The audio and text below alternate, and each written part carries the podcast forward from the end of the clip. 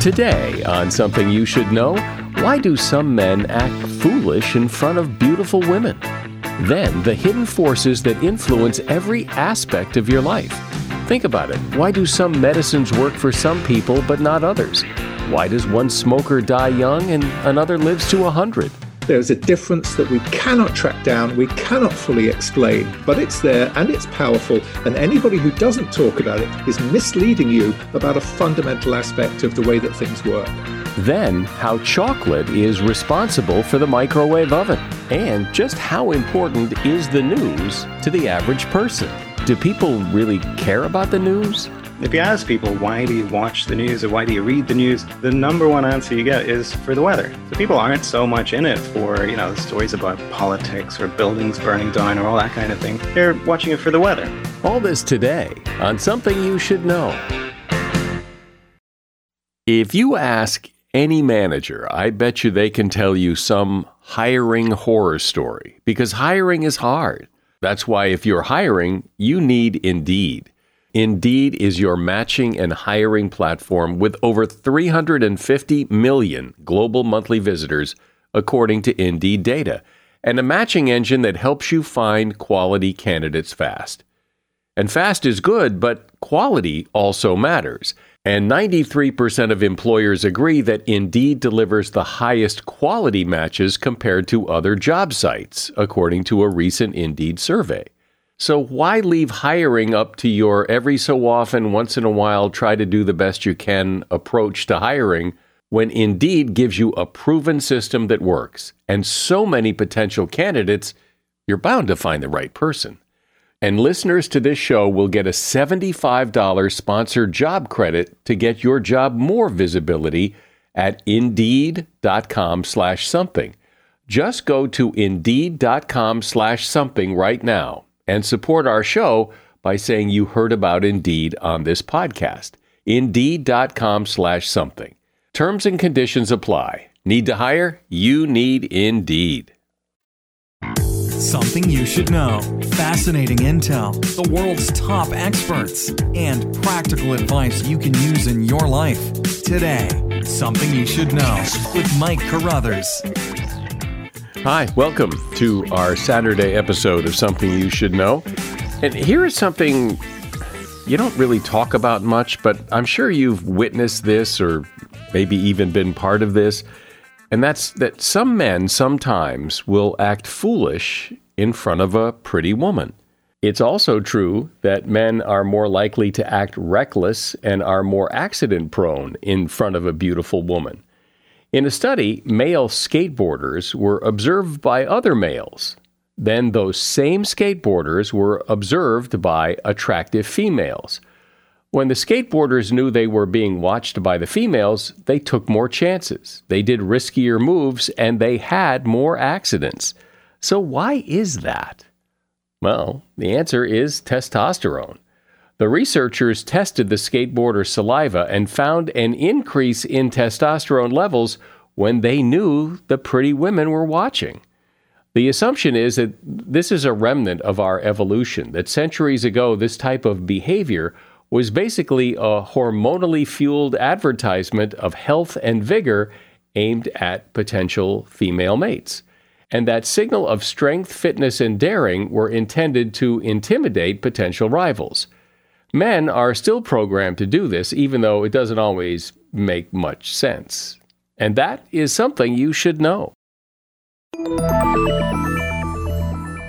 We all like to believe we understand much of how and why the world works. After all, we have experts and scientists and researchers who supposedly can tell us how and why things work. So, what if I told you that a lot of how the world works no one has a clue. Things you would think are explainable are not, at least according to the knowledge and understanding we currently have. Michael Blastland is a writer and broadcaster in the UK, and he's author of a book called The Hidden Half How the World Conceals Its Secrets. Hi, Michael. So, explain what you mean about how so much of the world can't be explained. Can I tell you a story?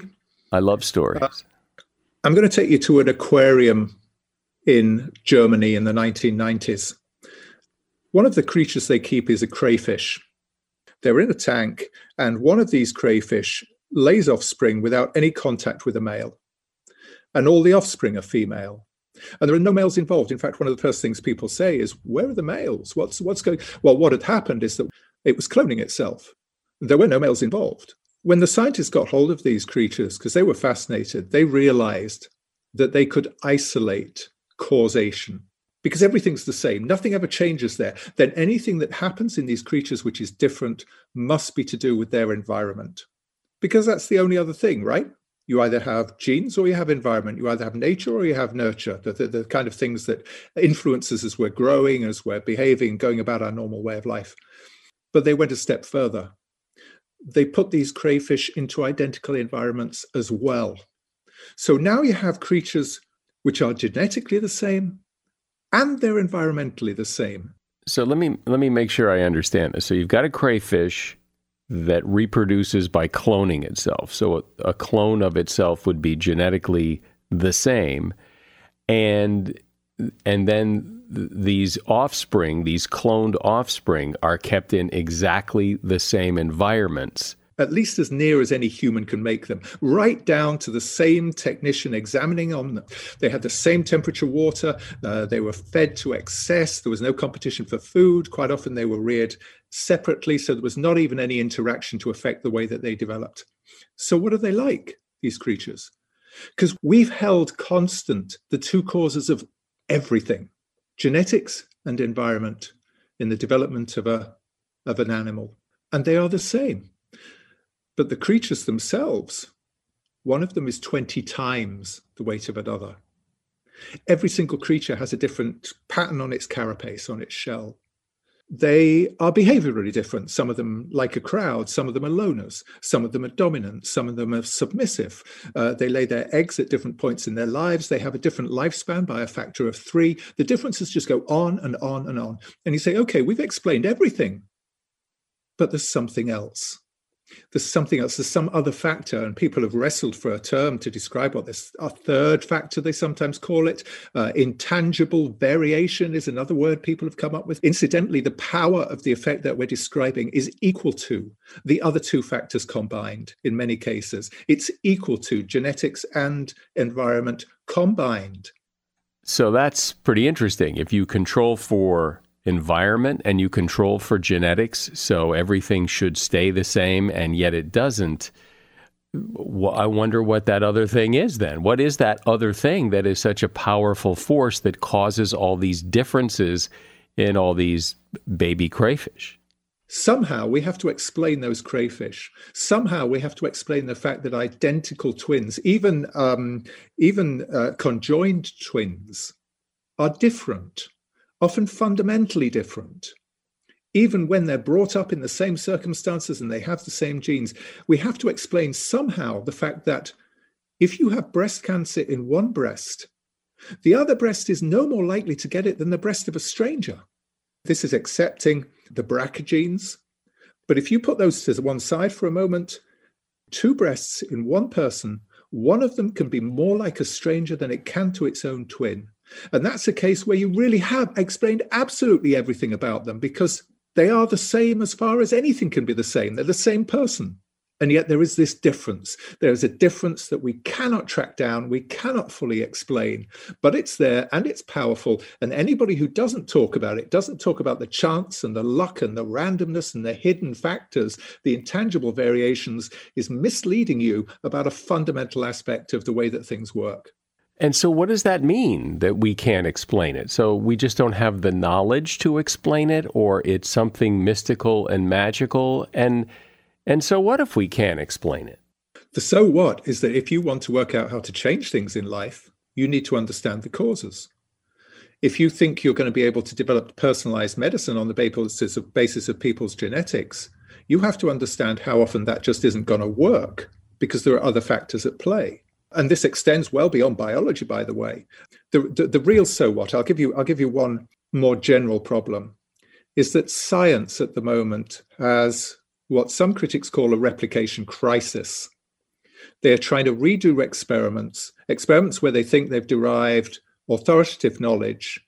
And they are finding that when they try and do those experiments again, when they try to replicate them, they're not getting the same results. In fact, they're getting completely different results in many cases. And they're having to conclude that those findings, those original pieces of knowledge that they thought they had, do not stand up, are not valid. And one of the reasons I think that uh, that that's happening is that they have been unable in their experimental setup to account for all these intangible variations, one of which may have produced their results. So I get it that there are these intangible things going on that nobody can explain that changes the results of scientific experiments and whatnot. Why can't we just call that randomness, chance, who knows what? Nothing at all. You can call it chance if you like. You can say there's a chance factor, and people do say there's an element of luck in things. My my quarrel is with the element because I think that's a kind of slight tendency to dismiss it to feel that well broadly we do understand things. We we we to a massive degree of probability you know we've got 90% of it nailed down. There's a few bits around the edges maybe that uh, might throw us out here and there. Uh, that's my quarrel. It's with this notion that um, chance is just like ripples on the surface of a, a lake which is otherwise vast and still and understood. It's it's more like somebody throwing a tractor into that lake so, this actually is starting to sound a little scary because it's like we're deluding ourselves, right? I mean, we like to think we know pretty much how everything works. Yeah, there's some things that are a bit of a mystery, but we've got a handle on most of it. And you're saying we don't have a handle on maybe half of it. And that's just a little frightening because I would like to think, I think most people would like to think that we do know more than apparently we do. So, so give the example. Uh, talk about the example of uh, medicines sold in the U.S. because I think this really drives your point home. Okay, let's take the top ten medicines for sale in the U.S. How well do they work? How often would you expect those medicines to work? Nine times out of ten? Maybe 50 50? Okay, if I take the top 10 sellers, the best of them according to one analysis, can be expected to work about one time in four. The worst of them, this is the top 10, about one time in 25. In other words, there's a massive hit and miss problem with things that we think we can depend on. And the misses are an enormously larger proportion than I think most people appreciate. Yeah, that's a great example. And and so what are those medications? Do you know off the top of your head? Uh, there are medications for asthma, uh, skin conditions, medications for pain. Um, I can't recall the brand names. I'm afraid I can't That's tell okay. you to, to, to. I mean, the, you know, the puzzle here is that these things work in the sense that if you took two huge groups of people and you give them to one group but not to the other group, the group that gets them, they're going to do better overall. These things do work. You know, they've been tested, they've been through the regulators. But what does work mean? Work just doesn't mean the kind of reliability, I think, the regularity that people expect. We're talking about the hidden uncertainties of life. My guest is Michael Blastland. He is a writer and broadcaster and author of the book, The Hidden Half How the World Conceals Its Secrets. Hey, a shout out to Claritin for supporting this episode and providing us with samples. You see, I'm what you call a seasonal allergy sufferer.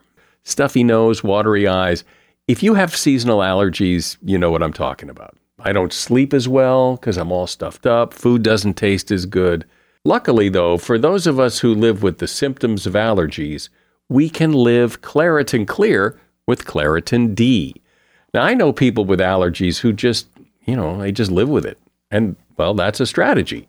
But why? If there's relief, why not try it? Claritin D is designed for serious allergy sufferers.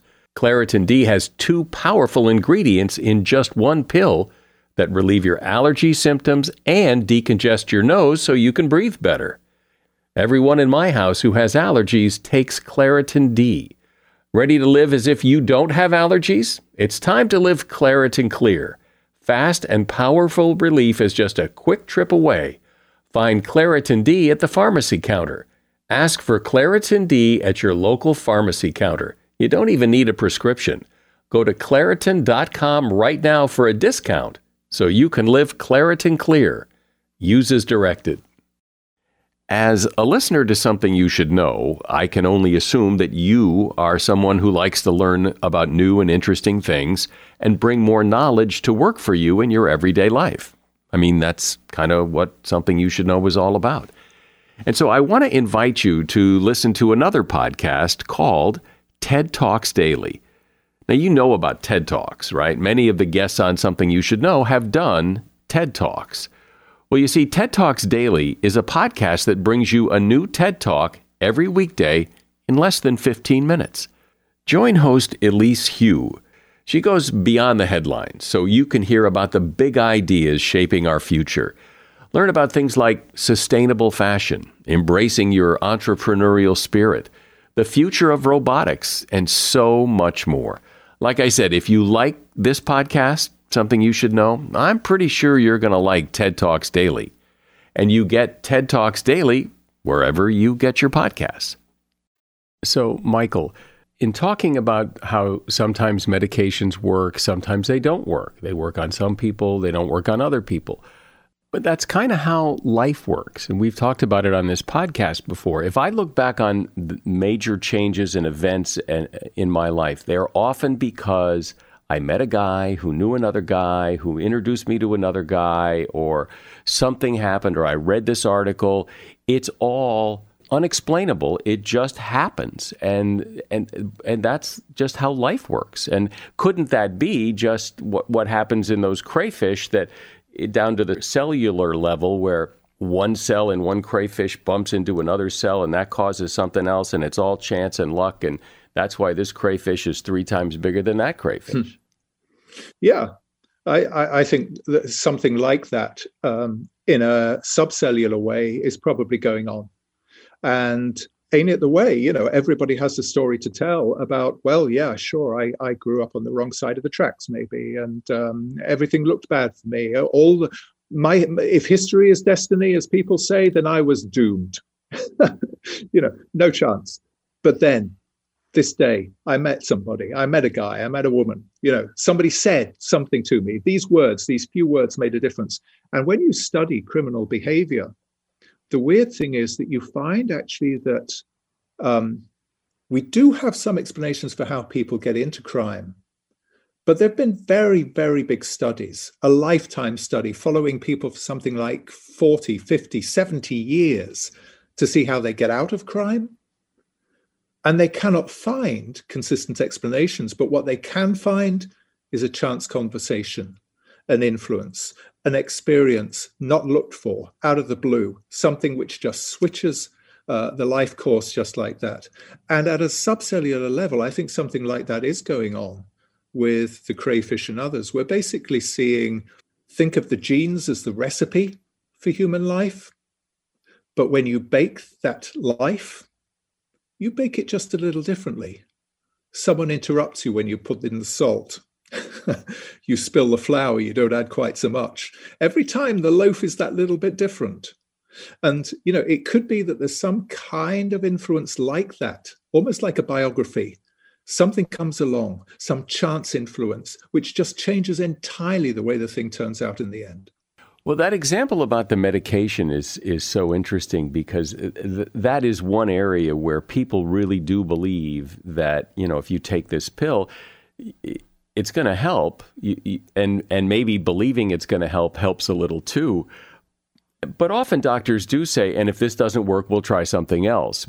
I mean, there is some admission that not everything works for everybody, but but I think it works, as you're saying, a lot less than people think it does, and so what do we do with that? We don't throw out all the medication because it doesn't work for everybody. We, we, it still works for the people it works for. Sometimes it works for you, sometimes, but not other times. That's that's what one of the things that we don't actually know about the information on how well things work. We don't know if we're just measuring whether it works in you every time reliably or whether it works sometimes but not others maybe because you're taking some interfering medicine or or you're stressed or there's something else going on in your life which means that medicine just just isn't as effective as it might be uh, on a better occasion yeah these these things work but that's consistent with them almost never working And our uncertainty about when they work, I think, has to be a factor in the way that we manage our treatment. We have to be prepared to say, as doctors do, I agree with you. Sometimes they'll say, let's give it a try.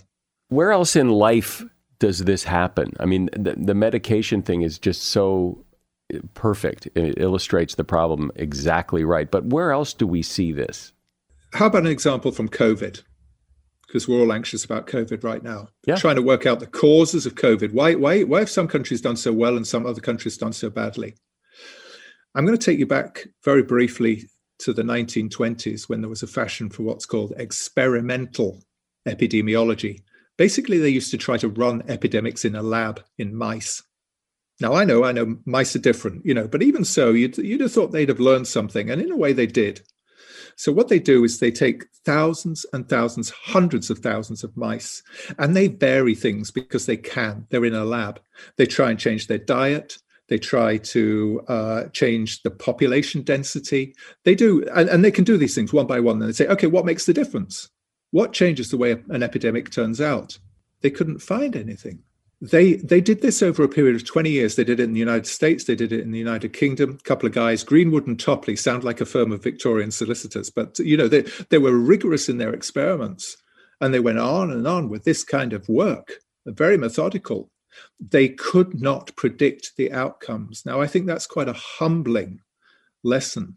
The fact that you can have as much rigor and as much control as you want in an experimental setup and you still cannot identify. You can take two groups and you can say this group of mice is identical to that one, and yet one of them would have 70% typhoid and the other would have 10. And they were unable to explain any reason why. So that's one example, I think. That's a topical example where we're all happily spinning out explanations. And I, and I don't get me wrong, I, am not trying to deny that, that there are any explanations at all. I'm not trying to claim that everything is random. I believe there have been real mistakes in the management of COVID. But I'm just trying to bring us down to earth a little bit before we shoot our mouths off. I don't want to use that phrase, but you know, it's the one that springs to mind before we begin kind of firing out explanations, because those explanations are a lot harder to come by reliably than I think we suspect. Are there things in life, are there areas of, of human existence unrelated to medicine that th- this plays out? How about economics? Perfect. So we, t- we, t- we take something like uh, GDP. We're all interested in how fast the economy is growing. It's the basic way that we all get wealthier. Um, we become more productive. We make more stuff. How accurate is GDP? Well, I think we kind of know that there's some uncertainty around this, but let me give you a sense of that uncertainty.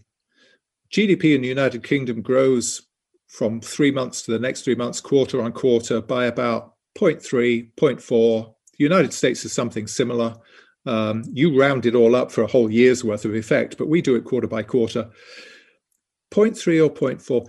The, uh, our statistical authority has just last year, for the first time anywhere in any statistical authority that I'm aware of, decided to put some uncertainty around that estimate.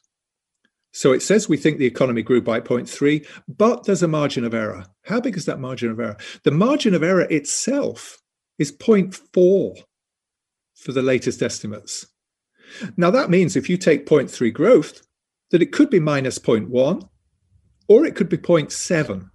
0.7 is virtually a boom, minus 0.1 is on the way to a recession. And it appears that we cannot tell the difference. Now, just take a moment to absorb that. We cannot tell the difference at first blush between a boom and a potential recession. And you look at all the people telling you things in the press, all the analysis, all the political comment. This is a disaster. Oh, everything's fine. You know, oh, we're roaring now. You know, well, there's an enormous margin of uncertainty in those initial numbers. They get better as time goes on because we get more data, we refine our estimates, and so on. But just again, just to bring us down a little ways, just to inject a little more humility and uncertainty into the information that we have, that we think we have. And so life is uncertain. Everything you're saying is support for the notion that life is uncertain. People have experienced the fact that life is uncertain. So is what you're saying good news or bad news? Clearly, if you're going in for an operation, you want to know whether it works. There's no benefit really to uncertainty in that case. But if you're running a business, how do you think one business does better than another? There has to be some uncertainty. If everything were calculus, you know, it was simpler calculus of probabilities, everybody would take the same business decision. There'd be no great winners, there'd be no losers. How would you like it if I told you the way all the films end?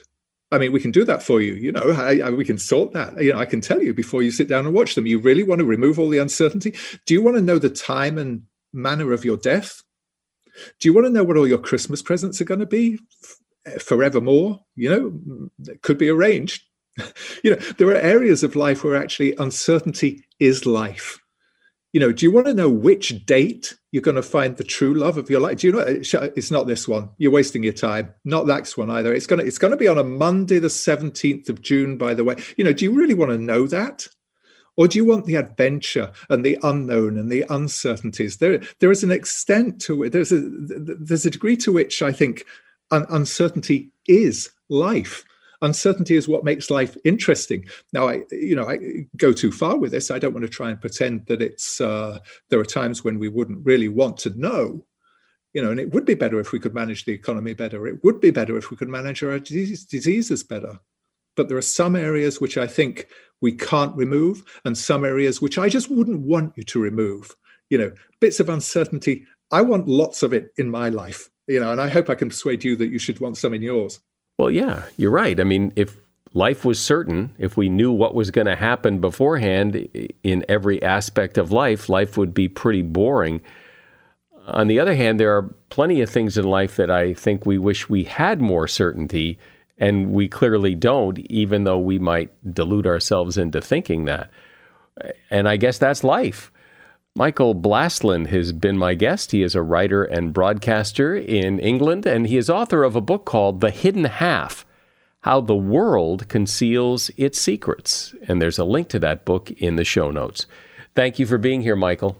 Thank you. Bye bye. Just how important is the news to you?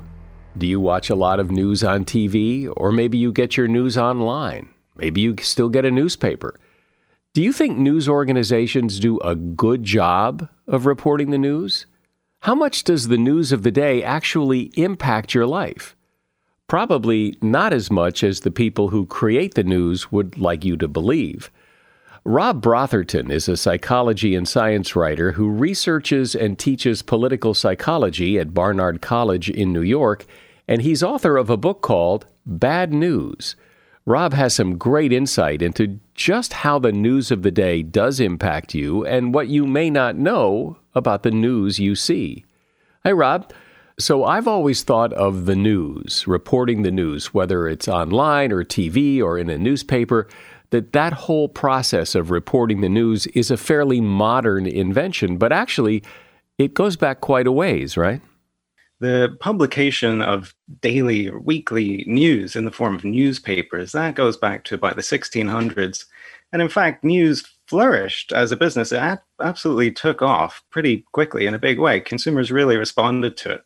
And so for centuries now there has been a very active news industry. Consumers have had a lot of choice of where to go for their news, what kind of news they want to consume. So it's tempting always to think that we're facing new, unprecedented problems, that things are different than ever before. But in a lot of ways, the, the issues that we're dealing with now are the issues that we've been dealing with with news all along. And as much as people consume the news, people criticize the news that it's one sided or that there's too much fake news or it's too trivial or it, it doesn't cover the important news of the day in depth enough, all those things. Yeah, this has been the complaint since people started publishing news. And so, you know, you hear about fake news today and the problems that it's causing us. And that's not to say that there aren't problems currently, but that in a lot of ways they're not new, that we've always been dealing with some of these inherent problems of news. Like, you know, what is news? What's the definition of newsworthiness? And not everybody's going to agree on that. What's the criteria for truth and accuracy in the news? Because you know there's a lot of information out there. We're not going to get everything right all the time. So there's always been this balance this tension between wanting to get information out there and wanting to commoditize it wanting to monetize it on the one hand, and also wanting to do a public service and to inform the public on the other hand. Talk about what seems obvious to me, and I think a lot of other people, is the news of any given day tends to be very negative. You know, this has become a cliche for a long time now that if it bleeds, it leads. You know, the news is all bad. So why do we like that? What's so appealing about bad news? And there are a few reasons for this.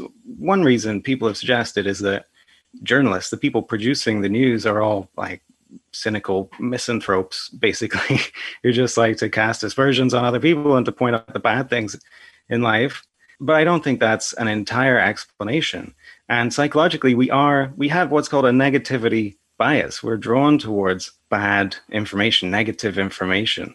You know, just think about people slowing down to look at a car crash. And this isn't necessarily a bad thing. It makes sense for us to be drawn to bad information. In our evolutionary history, bad information would have been of of great importance. If somebody told you, you know, a mob's coming to ransack the village, then that's important to know. You can act on that right away.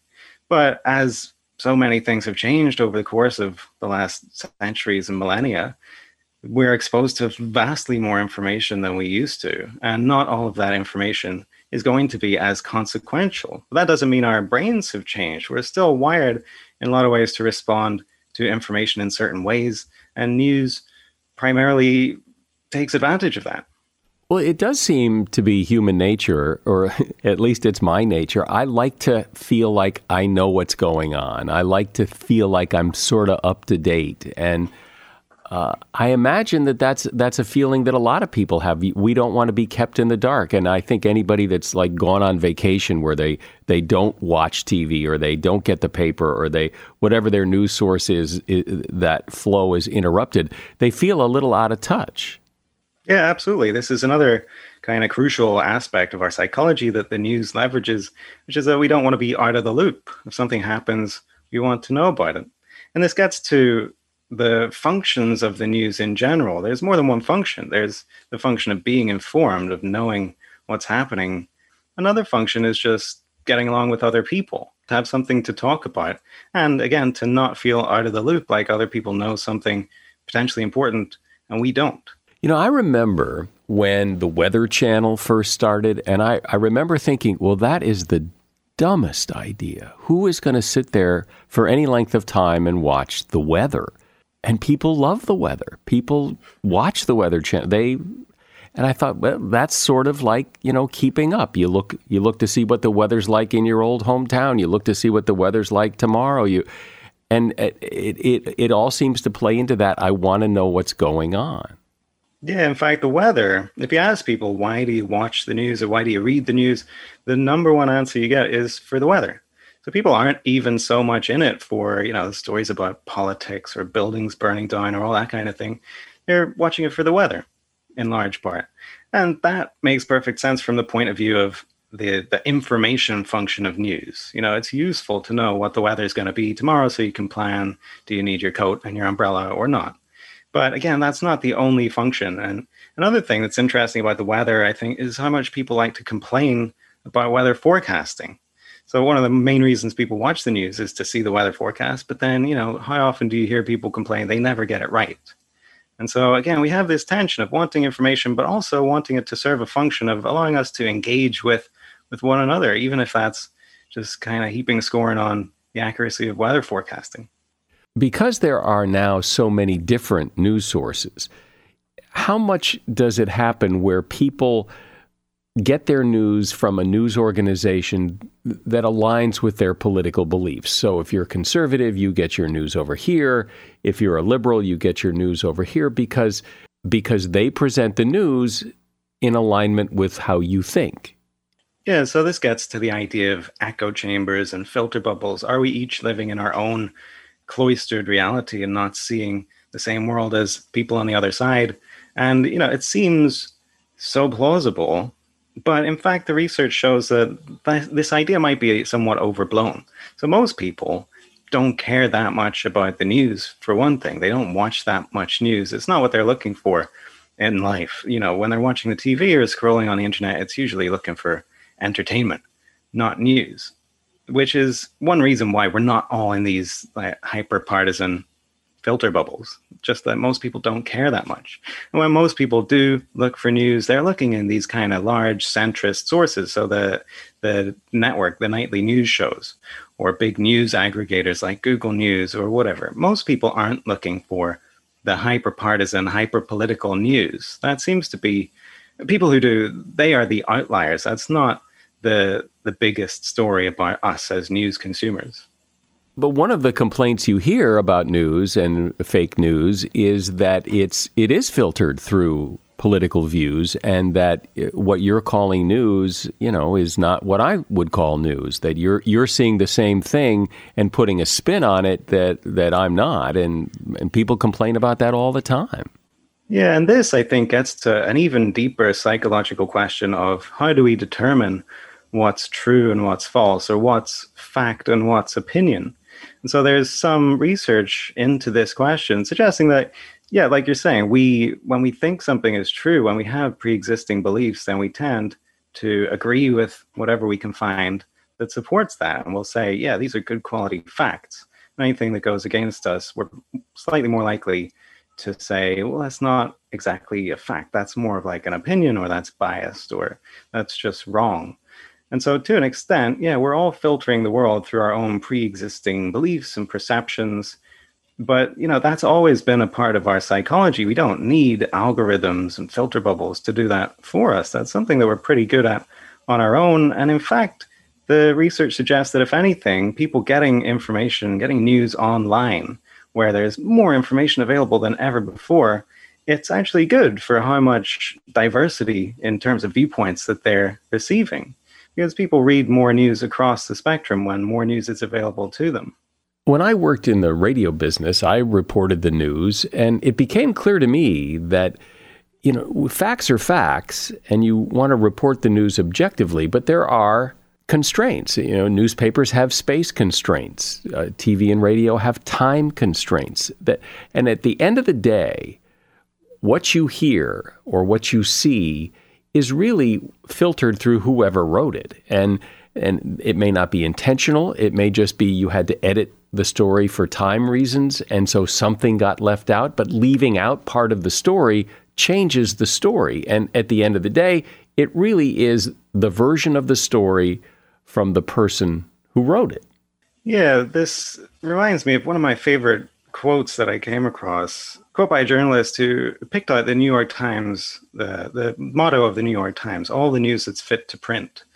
And this journalist said, like, if we were being honest, we would say, well, it's not all the news that's fit to print. It's, you know, some of the goings on that we happened that happened to come across our desk in the last 24 hours and that we had room to fit in the paper and that we could fit into a, a typical kind of story structure style. And all these issues that go into producing the news that comes out every day, we tend, I think, at least I did as a naive consumer, I, I used to think like, what's in the newspaper or what's on the news website, or whatever, that is the news. That's the most important stuff of the day. But in fact, as you're pointing out, there are all these issues that go into the production of that, which can shape how it comes out in the end. And I think as consumers of news, we it would be useful for us to be more aware of that a common criticism of news is that today it is presented in a very partisan way by some. And I wonder, is that a relatively new criticism? Is that, a, or, or not? There used to be hyper partisan news. That used to be the norm. And newspaper editors, you know, on the front page, the editor would write a letter saying, My political rivals are all idiots, and things to that effect like slightly more politely and in you know 19th century florid language. But basically, that was the norm. And in fact, in the history of New York City newspapers, where a lot of the, the daily newspapers first flourished in the 1820s, 1830s, some of the editors of those papers, they literally got into fistfights on the streets over their political differences. Really? Over, yeah, like scathing editorials they would publish about one another. There were duels, there were fistfights. It's, uh, you know, quite an entertaining period of history in that regard. But you know, the point is, I think there there have been different norms in news production over time, even within the United States. It used to be the norm to be overtly political and partisan. Then, as technology changed, as the business model changed somewhat in terms of news production, that became less preferable it became preferable to to downplay your political allegiances and in fact to emphasize the objectivity of your news reporting and you know things might be changing somewhat. Again there's seems to be somewhat of a movement away from pledging objectivity which as an ideal you can never live up to. And in fact acknowledging again that we all have our own biases we all have our perspective even the producers of news. But there have been journalists i'm thinking of you know Walter Cronkite, who was the CBS anchor back in the 60s and 70s, and and you know Edward R. Murrow and these kind of legendary journal, broadcast journalists who were considered you know very objective and very authoritative and trusted. Yeah, there's been you know a decline in trust in institutions across the board, pretty much over the last few decades. But speaking of Walter Cronkite, I mean, there is this sort of myth that he was the most trusted man in America, but it is a myth, basically. It was a product of a single survey asking people how much they trusted different figures. And they were mostly political figures, like senators and the president at the time. This was in the 1970s. And for one re- reason or another, they included Walter Cronkite as the only news anchor on that survey. And surprise, surprise, he came out above you know, President Richard Nixon and some other senators at the time. But still, it's not that surprising, I think, that this like kindly seeming guy who you see on TV every night would come out ahead of these politicians in a survey of popularity, basically. But I think it's an overstatement to say he was the most trusted man in America. Like I said, since the advent of news as a business, there have always been critics. There's always been this ambivalent relationship between the news and consumers there does seem to be a distrust when new sources of news materialize. People say they can't be trusted. So when people started getting news from the internet, you know, uh, more traditional journalists were saying, well, you can't trust those as news sources because those aren't real journalists. But I imagine when TV and radio uh, news came out, that newspaper journalists were saying, well, you can't trust TV and radio because those people aren't real journalists one of the stories that I discovered when I was researching this was the the story of the War of the Worlds, Orson Welles's War of the Worlds radio broadcast, which I'm sure many people are familiar with. Uh, it was on the radio here in the States in 1938, and it was framed, Orson Welles framed it as if it was a live breaking news broadcast of aliens invading the east coast of the United States. And if you know anything about this, you probably know that there was mass panic. The newspaper headlines the next day declared that the nation had collectively lost its mind, that people were fleeing their homes and the highways were clogged and one thing and another. And in fact, that's not true. That was fake news. So the New York Times, the front page of the New York Times saying national panic, it never happened. And almost every national and local newspaper the next day, they carried these headlines and they were all pretty much based on uh, Associated Press bulletins that had been put out saying that people were panicking. There was very little fact checking of the story. And so a lot of papers just credulously reported this thing. And part of the explanation that people came up with for this event, this mass panic, which had not happened, people explained it as being the result of this new technology, the radio, that the radio can't be trusted or people can't be trusted with the radio. You know, the, the Washington Post the headline on page one coined this cute term radiotic america meaning that you know the radio was turning people into idiots or that that idiots like to listen to the radio if you prefer. But the point was that people were saying people can't be trusted with this new technology of the radio you know making information available to the whole nation at the same time. It can't be trusted. And so i think there are elements recurrent elements of this kind of fear of technology of new forms, new media um, that you can still see today. That is really interesting because having been a career broadcaster pr- prior to this podcast and being in the radio business, I have always believed that the 1938 War of the Worlds broadcast caused a panic. Uh, up until this very moment, I have always believed that. And you're saying it isn't true. yeah, and it's entirely forgivable. I forgive you for believing that because it was on the front pages of all the newspapers the next day after the radio show. All the papers ran with this pretty much. There was almost no critical or skeptical coverage. And that's true up to the current day. The you know skeptical takes on this are beginning to to filter down. But still, the main story, if you know anything about this, the story that you probably know is that there was mass panic. It's only through, there's an excellent book, uh, a piece of research by a, a Princeton historian called A. Brad Schwartz. He wrote a wonderful book called Broadcast Hysteria, where he actually went into the archives of the letters that people sent to Orson Welles and to CBS and to the FCC right after the, the radio show went out. Because if there was mass panic, that's where you should see it in the archives of people saying, like, I freaked out. Why did you do that to me? And what this historian found was that there was almost none of that. There were a few people who were like momentarily worried, but there's no evidence of mass panic to the extent nearly that was reported in all the newspapers. And so it shows, you know, the the myth making function that the news can in some cases serve. When you watch TV news or, or you look at the front page of the New York Times or or any big newspaper and the way it's presented is that this is really important. These are the most important things going on right now. But how do people look at it? Do people consume a lot of news and really take it to heart? So there's some research trying to look at news consumption habits. And if you want to look at active news consumers, then you find typically you have to start with a massive set of data and then discard almost everybody because they just aren't looking at news actively. And even with a, a quite a low bar, like say, you know, you read 10 news stories over the course of three months or so, then you have to discard like 95% of the people because they just aren't looking at that much news. Well, one of the things that I've always wondered about, I imagine other people do, is what is news? Who says it's news? I mean, at, at some point, what we're told is news is somebody's opinion of what is news. This criticism has been around since the advent of regularly published news. So when newspapers started publishing like one issue a week and then one issue a day, people said, how is this not going to affect the definition of news? You know, this necessarily is going to dilute it and trivialize it. If you have to fill a set number of pages every day in your newspaper, then there are going to be slow news days and you're going to have to put stuff in there that wouldn't otherwise be considered newsworthy.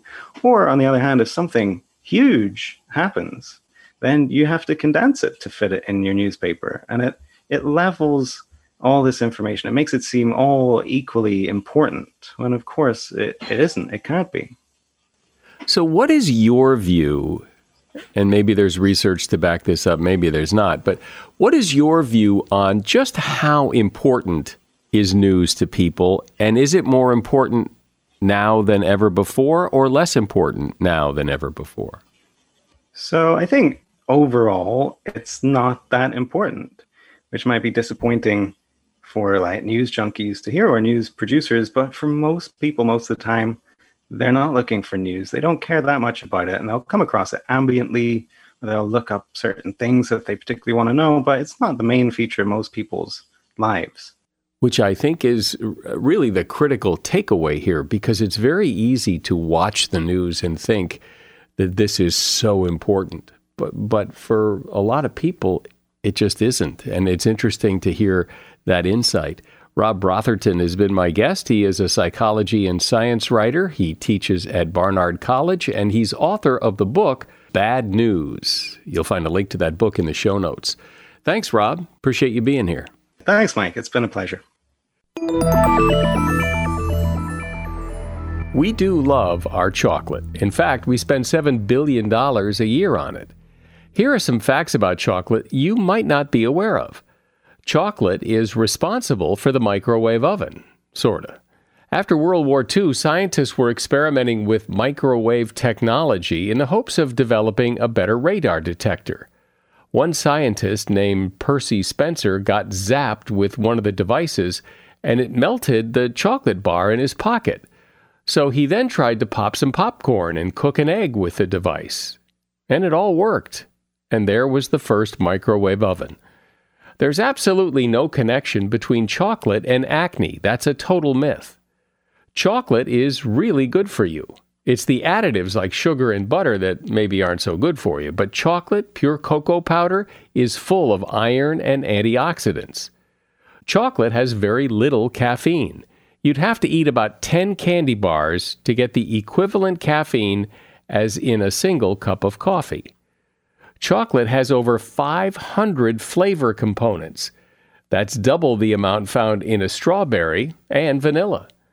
And the inventor of the chocolate chip cookie sold the idea to Nestle Toll House in return for a lifetime supply of chocolate. And that is something you should know. It is always fun, helpful, and useful to read the reviews people leave for this podcast on Apple Podcasts, Spotify, TuneIn, Stitcher, wherever you listen. So take a moment and leave us a review, hopefully five stars. I'm Mike Carruthers. Thanks for listening today to Something You Should Know.